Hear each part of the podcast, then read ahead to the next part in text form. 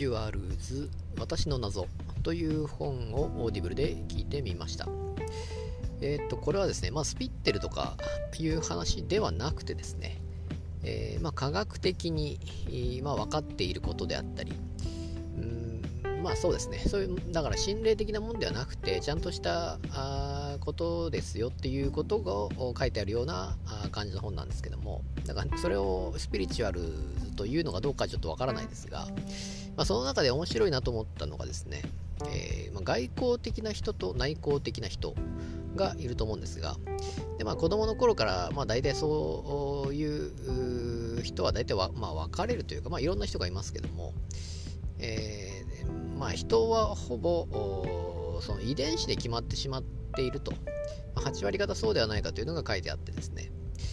えー、まあ、なので、まあ、例えば陸上選手が親であればその子供もそういう身体的能力が高いとか、えー、まあそういうことですね。スポーツ選手なんかそういうところがあるでしょうし、えー、頭がいい人の子は多分頭がいいでしょうし。というのが8割方決まっていると。まあ、あとは頑張り次第なんでしょうけども、もうほぼ決まってしまう。それは環境にもよるんでしょうけれども、環境か、まあ、環境にもよるでしょうね。まあ、ただ、ほぼ遺伝子であると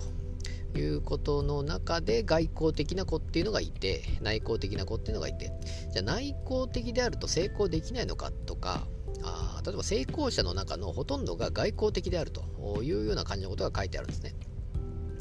ってことは外交的な人の方が成功できるんではないかと。じゃあうちの子はダメなんじゃないかとかっていうそういうことではないんですね。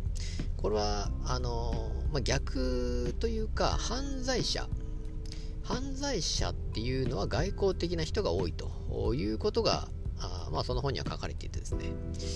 まあいろんな多分データを取ってるから多分そうなんでしょうけども。なので外交的な人っていうのは成功もするけれどもそういう犯罪者にもなり得るというか、えー、まあ好奇心好奇心が強いっていうのはちょっと違うのかな。まあでもそうそうだと思うんですけども、えーまあ、例えばそうですね。キャッシュの三本さん。キャッシュの三本さんは、あまあ、本で言うとその実験思考でしたかね、まあ、いろんなことをやってみて、えー、でそれが分かるのが面白いわけですよ。知らないことを知る、まあ、知的好奇心であったり、まあ、実験をいろいろやってみるという中でいろいろ成功を収めている方だったわけですよね。で何年前だったかに、まあ、犯罪なのかちょっと分かんないですけどまあでもあれですお金をばらまいて一気飲みをさせて、えー、なんか運ばれたみたいなあいうようなことが多分何年か前にあったと思うんですけどもあの頃結構もう有名人だったと、まあ、そのキャッシュ三本さんはだからいろんなことをやっている人のやっていることの中でその、えー、まあ、人はどう動くのかとか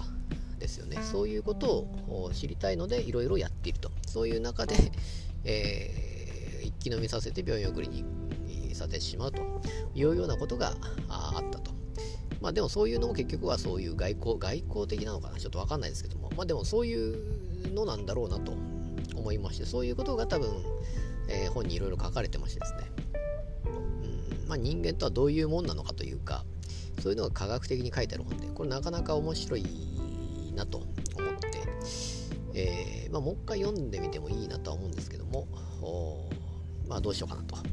思うところで、まあ、こういう本っていうのは本当に館内においてもいいなと思うような本だなとちょっと思いました。